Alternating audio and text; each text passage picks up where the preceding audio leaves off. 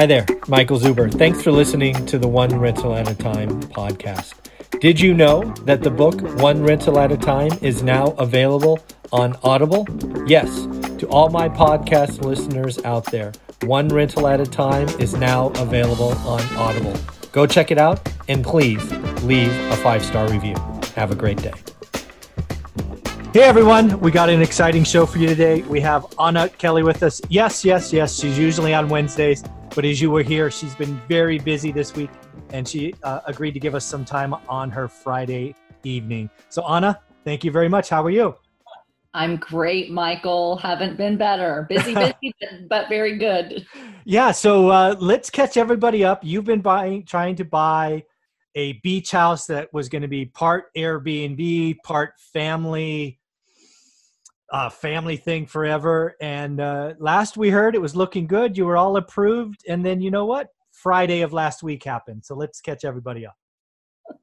So it's funny, Michael. We've been talking about, you know, from the beginning when we talked about this deal, and I told you I was excited, but yet you never know with this market what's going to happen, and the deal has to work out exactly as I designed it and planned it. Otherwise, I was going to walk away. Right. So the way that we had to design it for those that haven't heard it before is I was only buying this property because I got it for about 150 below market mm-hmm. first, yep. and I wanted to get in with 10% down.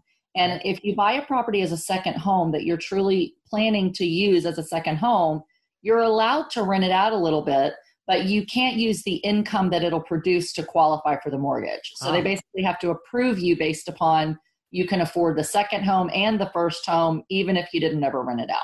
Okay. So with that, you can get much better financing, like 30 year amortization, three and a quarter percent interest on a second home, 90% down. That's how it was before COVID. So my lender said, sure, we can do 90% financing. We thought, great, if we do it, we do it. So then we found out very quickly things have changed because of COVID. yes. So I couldn't get a first for 80% and a second for 10 ah. or a first for 90 and put 10% down. Okay. Because it was a jumbo loan, there wasn't any more market post COVID for po- for bigger than jumbo. Okay. So they said, okay, Anna, we'll do a 70% first mortgage. And we have a federal credit union we work with that'll give you a HELOC for 20% for the second. Okay. So you essentially get a mortgage and a HELOC together at the same time so that you can get 90% LTV financing. Well, I said, amazing. That's great. And the second, oh, by the way, is interest only payments. Okay. So you've got some time to pay it off and, you know, get some rental income there to help pay for it. So everything was great. Got approval for the first, got verbal approval for the second a week, almost two weeks ago. And they said, everything's good, but we need two weeks more to close because we're busy, we're backed up. You just got to, you know, extend it. Okay. So we got an extension from the seller. Right. Friday, I, I was told Friday morning everything looks good. We're on schedule to close Tuesday. Yeah. Right before 5 p.m. Eastern time, my time. Friday, I got a oh. call with bad news. Oh no. My second was pulled. And I said, "What do you mean it was pulled?" And they said, "Well, you were approved, but someone's decided at the at the credit union they're not comfortable with lending to an investor." So ah. they didn't believe that I was going to use it primarily as a second home, which we truly are. Mm-hmm. Um, but because I'm an investor and I own other beach houses, they just said it was just being an investor is too much risk for them right now on a 20 second. And to their credit, Michael, no lender wants to be in second position right now. Sure. Yeah. Lenders didn't want to be in second position before, but especially yep. when you hit a recession and now we're talking about global pandemic, they're really more nervous about the market. And every time there's a major major recession, lending goes crazy. I think you and I had talked about, you know, Wells Fargo already pulled HELOCs. They're not doing them even for primaries. I think it's Chase that also pulled out. So HELOCs are getting a little nervous because of, of second position mm-hmm. and the fear that rock, property values could come down a little. So I was disappointed, but I wasn't shocked. Yeah. Said over the weekend and said to my realtor, you know, we could probably salvage this deal, but only if the seller agreed to do a second for 20%. Right. He's like, come on, Anna, can't you put 30% down? And I said, you know, in this market, I said to myself, the only way this is a smoking deal is if I can get in with 10% down. Yep. And in this market, I'm not going to put, you know, over $200,000 down on a beach house that I really don't need because I already have a second home. It was kind of a luxury item that if I could make it work the way I wanted to as an investment and a second home, then I'd move forward. So the seller had already said no to a second the first time before we found out that we could have a HELOC. Okay. And we had to go back basically, Michael, Monday and try to negotiate a second mortgage to salvage that deal. Wow. And thankfully, I was able to pull it off, got a second mortgage from the seller, got them to hold uh, 20%, 150,000, yeah. and yeah. agree to settle the next day. So we had to quickly do redo the paperwork, you know, redo the the title work, um, and wire the money late Monday. You know, yeah. drop everything, go Tuesday to settlement, and you know, then Wednesday got it all ready for renters coming Sunday. So it was a good ending, but boy, was it a roller coaster. Yeah, there's there's lots of lessons I want to make sure we peel apart for other people listening to this. First, the reason you and I've talked about lending changing is because we've experienced it before. Yes. Um, I remember vividly walking into a bank with an 800 credit score, seven figure net worth, and six figure income trying to get my next investment loan. And they laughed me out of the bank because we were investors, right? We were the evil people that caused the. I'm, I'm like, which of my properties exactly is the problem? Because i don't get it right? It was it was pretty crazy. So they'll give a loan still to someone that has one job that they could lose that has just enough money to put it down and no reserves. Yeah. But they're not going to give the loan to somebody that has a net worth that's high yeah. and who has more cash in the bank than what the whole property's worth. Yeah it was it, it was bizarre. It was bizarre. Crazy but again, banks do this. And you're right. JP Morgan was first. We talked about, I bet you that's been six weeks now. Wells Fargo is second and actually gone worse. Wells Fargo's really nervous, right? there. yeah. they have huge reserves. They just did another $6 billion in Q2 for bad debt. Um, they're all, it's, there's a lot of pain coming. And again, you got to remember banks, most people think real estate and they think single family homes because that's what you and I experienced. Yeah. But you got to remember these banks have bet debt on oil and gas, they have debt on cars, they have debt on credit cards, they have debt on apartments and retail yes. and office and lots of that stuff's in trouble. So right. It kind right. of makes sense, I think. It does. And, you know, uh, this is a small credit union. And for them, you know, they're not used to really working with investors anyway. I mean, mm-hmm. they've done a couple of these HELOCs. Really, normally they do a 10% HELOC, like an mm-hmm. 80 10 10. Yes. On someone that's just a second home, but not an investor. Mm-hmm. So it's just where they are in the market. They're they're skittish about investments. Um, and in the bank's mind, investors are more likely to walk away from a property For that sure. they don't have much money in than someone that owns their primary residence, you know, foreclosing. So that's the bank's, you know, modus operandi, and it's hard for them to go outside their box. So, you know, again, it was somebody higher up. And yeah. I mentioned before, you know, in 2009, when the market crashed, I had a four unit that we were actually going to move into. We we were downsizing to just be safe because AIG was going under and I worked for AIG and the day of settlement I had the exact same thing happen. My lender, which was Bank of America by the way, who I used to work for, yeah, pulled the loan the day of settlement. We were there at the table. Yeah. Because they said me working for AIG and having another four unit that my husband practiced in, they didn't believe me I was going to live in it and they mm-hmm. were afraid I'd lose my job. Yeah. And they have the right up until the moment they wire for someone to pull the plug. And so this is the second time in the second recession I've been through that I've had a loan pulled with really no reason, you know, that I could control. But this time I'm in a much, much, much better financial position yeah. than I was in 2009. And it wasn't good enough to help me, even with exactly like you said, a high net worth, lots of cash in the bank, high credit score, high income it didn't matter didn't you matter. know? Again banks are banks right? They make up the rules and uh, as we just heard they have the right to change them at the last minute. That's yes. that's just what you sign up for. Right. Um, and then the other thing that i thought was great in your story is you stayed true to your 10% down. That's all you wanted to commit. That's all you wanted to take. Even though you had seller pressure agent pressure and let's not kid ourselves family pressure uh, to pull it off. And, and oh, by the way, you could have stroked the check with 30% down if you had to. Um, so yes. I want to commend you on doing that because that had to be hard. I can only imagine Saturday and Sunday, the family kind of talking about it. And um, I bet you there was some pressure there.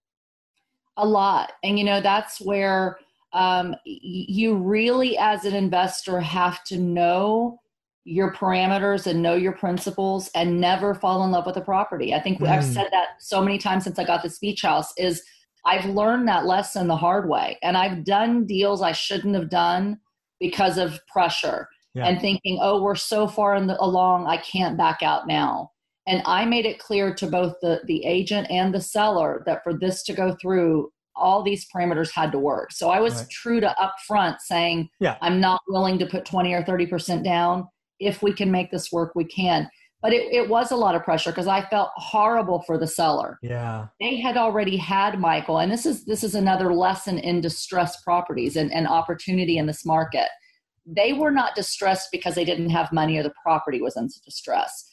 They were fairly distressed because they already had a different buyer for this property that buyer was doing a 1031 out of the New York City Strip Center. Uh. Their sale was supposed to go through, and the buyer's sale of his New York City Strip Center fell through because of COVID. Yep. That made this sale fall through because of COVID. Ouch. And the seller of this property I just bought had just purchased a bigger $2 million beach house, and he couldn't get the loan without selling this property. So he had to jump through all kinds of hoops to reduce his mortgage and his beach mortgage by doing HELOCs instead of mortgages mm. to get his debt to income ratio right. And he just needed to get out of this thing. Right. So because of that, I was able to get him to do the second because he just wanted to sell. But I did have to meet with him an hour before settlement, he and his wife. And I let them interview me and grill me and make sure that they were comfortable with my financials and yep. that I was really going to pay. They were very nervous. And I felt very bad like, how can I do this to this poor seller? Have them have two of these things fall through when I really can put 30% down. I could do it, but I had to make the decision that I, I was it was only worth it to me and yeah. if I could put 10% down and because I do have to minimize the risk to my family that this would be my third property in the same beach town during a recession that let's not pretend COVID didn't impact our rental income. It did. Mm-hmm. And so I had to get it for the right price point, the right interest rate, the right money down for it to be a wise decision for us mm-hmm. and best for my family and for his family. So I'm so thankful we were able to pull off a win win. But I really thought to the last minute he's probably going to say no, and the deal's probably dead. So well, that you know, one thing I want to also commend you on is is meeting with the seller slash lender right now. Um, yeah. I've done that many times, and uh, frankly, I won't do a private money deal or a seller finance deal, seller finance deal, unless I meet the seller. I want to meet them. Right, right. You know, I want to know their situation. I want to talk about all the ins and outs. Right. I want to say you know, one one conversation I remember having over lunch. I think he was 81 or 82, and I'm like, just so I know, if you happen to pass away in year seven of a 15 year loan, what do you hope happens? Right? Do you want your daughter just to pick up payments and you're good? Do you want me to, you know, offer to pay it off? I mean, what what is your hope here?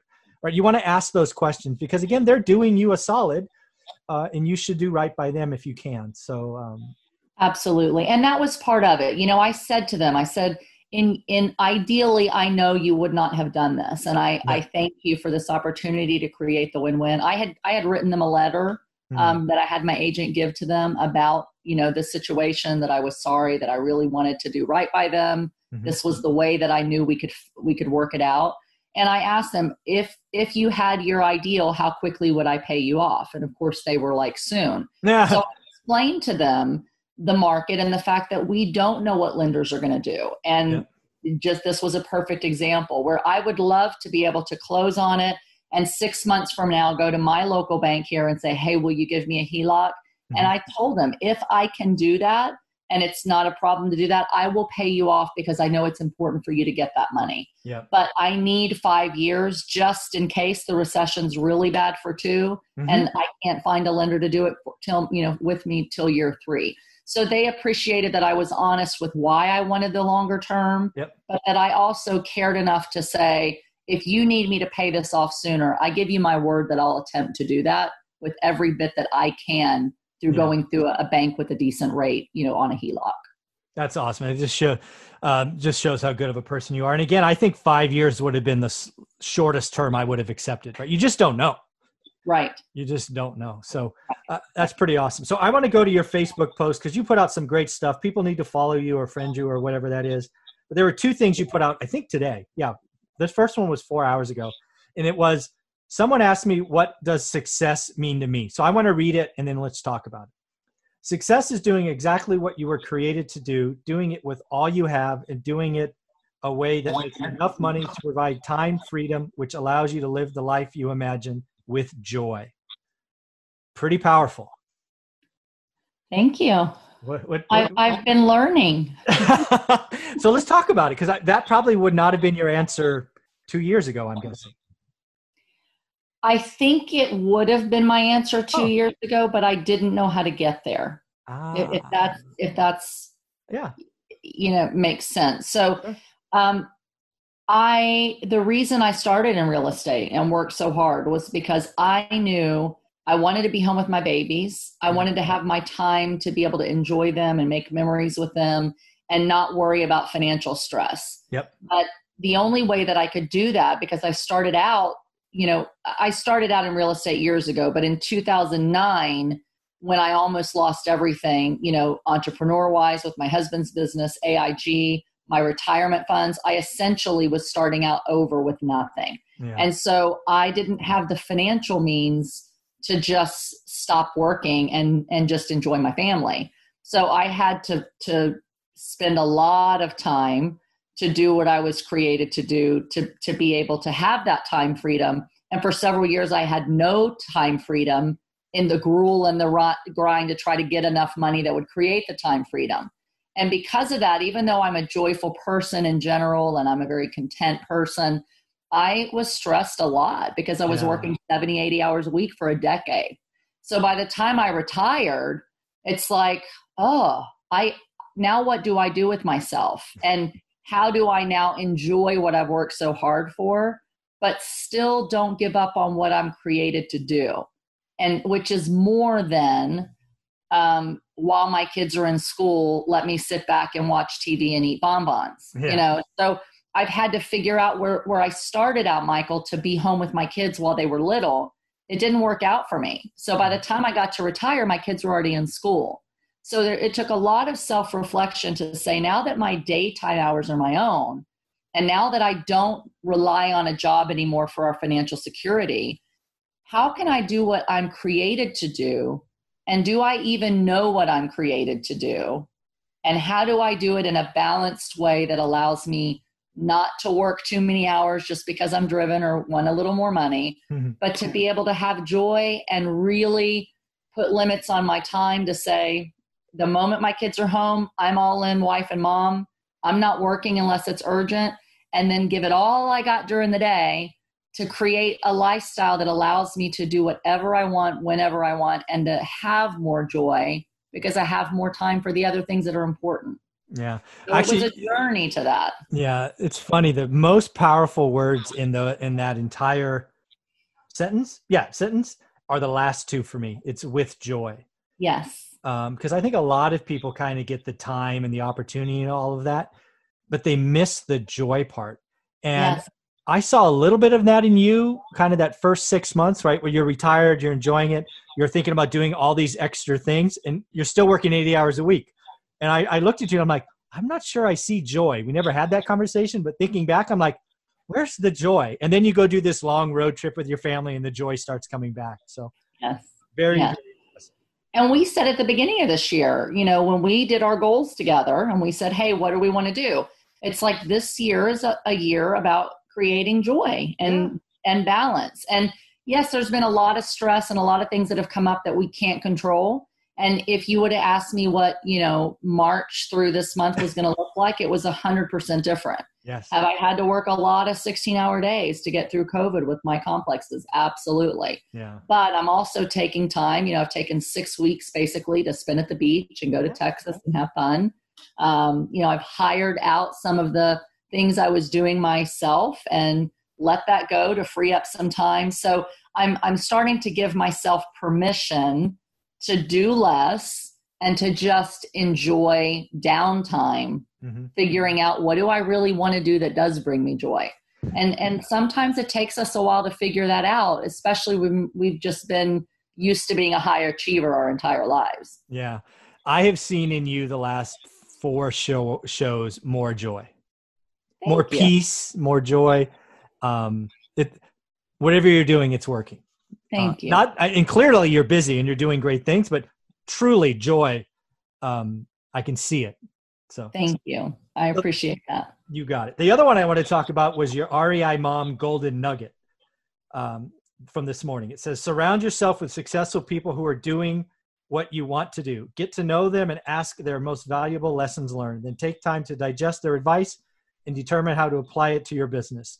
We will uh, be most successful when we leverage and act upon the wisdom and experience of others. Wow, there's Absolutely. a lot in that. Absolutely. Yeah. So how do you break that one down? Because again, there's so much in that that somebody should somebody should rewind that plate again. But you know, how should people take that advice? You think? Sure. I think Michael, um, people tend a lot of people tend to want to do everything on their own. Mm-hmm. They're afraid to partner with people. They're afraid to trust people. Um, they don't, or they don't want advice from anyone else. They think they got this, and there's some pride there. And I think either being a lone ranger because of fear or because of pride can really derail you from the growth that might lie ahead if you took some time to spend with other people to learn from them and to learn their mistakes and to learn from their mistakes so that you can do things in a, a way that you don't have to experience those same things. Mm-hmm. So when you surround yourself with other people who have done what you want to do, and don't be afraid to ask them, you know, what what is your advice? What is the best wisdom you can give me to avoid, you know, disappointment or or screwing this thing up? Um, you you can gain the wisdom from others that you might not have otherwise gained through experience mm-hmm. and i think a lot of times um, and especially now with covid with people being at home and not you know getting out um, i don't see some people really taking the time to spend with other people mm. and you know to try to leverage their wisdom um, and then use that to to springboard you know what they need to do uh, hopefully I can get a couple of examples out of you. One maybe from your students or your mentorees, like what's one thing you hope they take from you, and then maybe, and you can do these any order, something you've taken from someone else. Sure. So you know, with with my students, I really try to tell them um, things to be careful of, and one of the things, just for example, is this whole kind of goes with the theme of joy. The whole 10x rah rah drive, drive, drive, no excuses. If you want to do deals, do deals, work 60, 70, 80 hours a week, do what it takes to to always be full throttle 10x. Uh. And the reality is I've lived that for years. And yes, I was a super high achiever, but did I no. Did I want it? Yes. So sometimes it's better instead of trying to 10x everything and set these, you know, big, hairy, audacious goals just for the sake of having a big, hairy, audacious goal. We should say, why don't I set goals more strategically yeah. in a way that gives me not only financial success or business success, but personal growth and personal joy and personal success. And so that's one thing that I've you know tried to instill is is don't be unrealistic with yourself and spend so much time chasing your goals that you neglect other things that are important. I i hope all students and all viewers of this take that because i do think um a lot of i don't know i don't know i guess it's i don't know I, I guess it's attractive to think work hard and magic happens and it doesn't. I i I've worked, you know, 60, 80 hours a week for a long time and I've seen other people try to do it. And if you don't, just working hard means nothing. Right. Working smart is where it's at and knowing what that goal is. And yeah, I agree with you. Having a big audacious goal might sound good, might, you know, check a box somewhere, But unless you can tell me how you can get from you know first base to second base or second to third, you know you don't you don't score a grand slam to use a baseball analogy without three people on base first. So right, and I think you know you can work hard and strategically, mm-hmm. but don't get caught up that if you just work a little hard and a little longer then suddenly you know yeah. the next day it's going to be it's going to be better so I, I, think that you've got to to look at making sure that you are not a slave to the pursuit of financial freedom mm-hmm. you know really a, a slave of your time to that pursuit but instead pursue financial freedom around the vision of your life that you've already created. Live the life now that you that you think you can't live until you have x number of dollars. Yeah. Just figure out how to creatively do it. So for example instead you know if you want to work work work hard till you can afford a boat why not work hard and strategically but go rent a boat for the weekend? Go boating enjoy your family make memories. Instead of waiting to someday in two years after i work 80 hours a week i'm going to buy a boat there you go so it's things it, that's just an example of what i'm talking about yeah, and again, something that I've put out there a lot lately, and it, I'm sure you see this. I see it. I've seen it a lot. I go tell the one rental at a time story. I used to tell it ending with, "Hey, we have nearly 200 units," and that would always get a big "rah, yay!" But then when they go to the car, I would see them say something like, "Wow, good for them. We could never do it. That's too many." And I was like, "Shoot, I just wasted an hour." I, I don't get it. You know, I'm not here to get applause. I'm here to try to help, you know, inspire 10, right. 20, 30 of you to do something. Right. That's what I'm trying to do. Go learn your market. So that's why I talk about four. I always talk about four today. Just get four. Let's go. Yeah, absolutely. And something I've learned, there's there's two things that I've I heard that just always resonated with me and and that helped me. The first was never ever ever ever ever give up. Yeah. You know, you you have a goal life is going to get hard and it's going to kick you down. And whether it's you have a goal to take down the beach house or whether it's a goal that you want to get home and, and retire and be home with your kids, like you have to determine that it doesn't matter. There's no excuses. There's no nothing. If if you really want something, you just have to never give up and figure it out. That's so awesome. you know, I think that's important. And also, you know, something that really resonated me with me, especially in a in a multifamily space where there's lots and lots and lots of people that want to do deals with you all the time mm-hmm. is never do a great deal with the bad guy. if you have any reluctance about someone's character, their integrity, the way they treat people, just don't do a deal with them. Yeah. Don't go into business with or do a deal with someone that you do not believe is is just a good guy, a good girl, a good yeah. a good person. So yeah, that's, I, I people need people need to hear that. I say the same thing about turnkey and syndications. I'm get I get lots of people asking about turnkey and other states because California is expensive, and I'm like, don't look at the state or the city. If you're going to trust somebody, you need to go vet them. Yes. Like hard. Yes. And if you have any apprehension, go somewhere else. Because yes. a evil or bad or dishonest person can make a great city horrible. Um, Absolutely. So yeah I, I, like that. So would that be advice that you took from someone else in your circle or do you have another pearl of wisdom that uh, you got from somebody uh, in in your circle? Yeah that's a, that's advice and wisdom that i got from somebody in my circle. I figured. That's a good yeah. one. I mean that's that's and you can take that lots of different directions. If you're going to partner up spend time or money uh, if you have any apprehension just don't do it. Don't do it. No money is worth the headache that comes from doing a deal with someone that you shouldn't do a deal with. Yeah, totally get it. So as we wrap this up, I want to talk about the excitement the family had once you got the keys. I want to close on a high note. Tell me about what happened when you got the keys. Husband, kids, you, what happened? Well, truth be told, I went by myself. Of course you had, did. I had to. I was like, I should not be spending the first night in my new beach house that my whole family wanted all alone. But I did.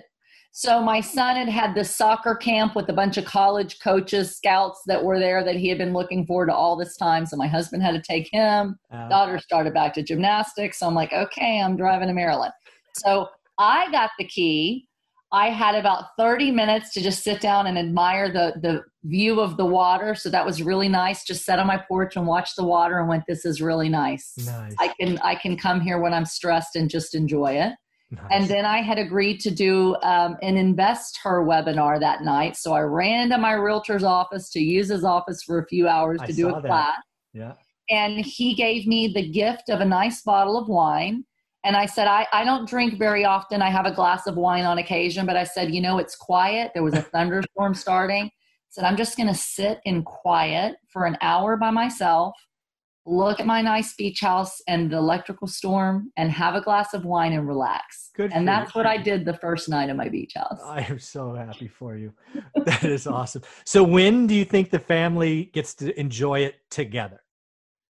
So you know this is again it's timing so yes. this is a long-term plan. Um, we already had a tenant lined up for this sunday for two full weeks which is oh. amazing. Yeah. But my kids start next week two a day sports. And so basically until school starts we might have two weekends maybe to run down to the beach and enjoy it but we'll do it. I don't care oh yeah you...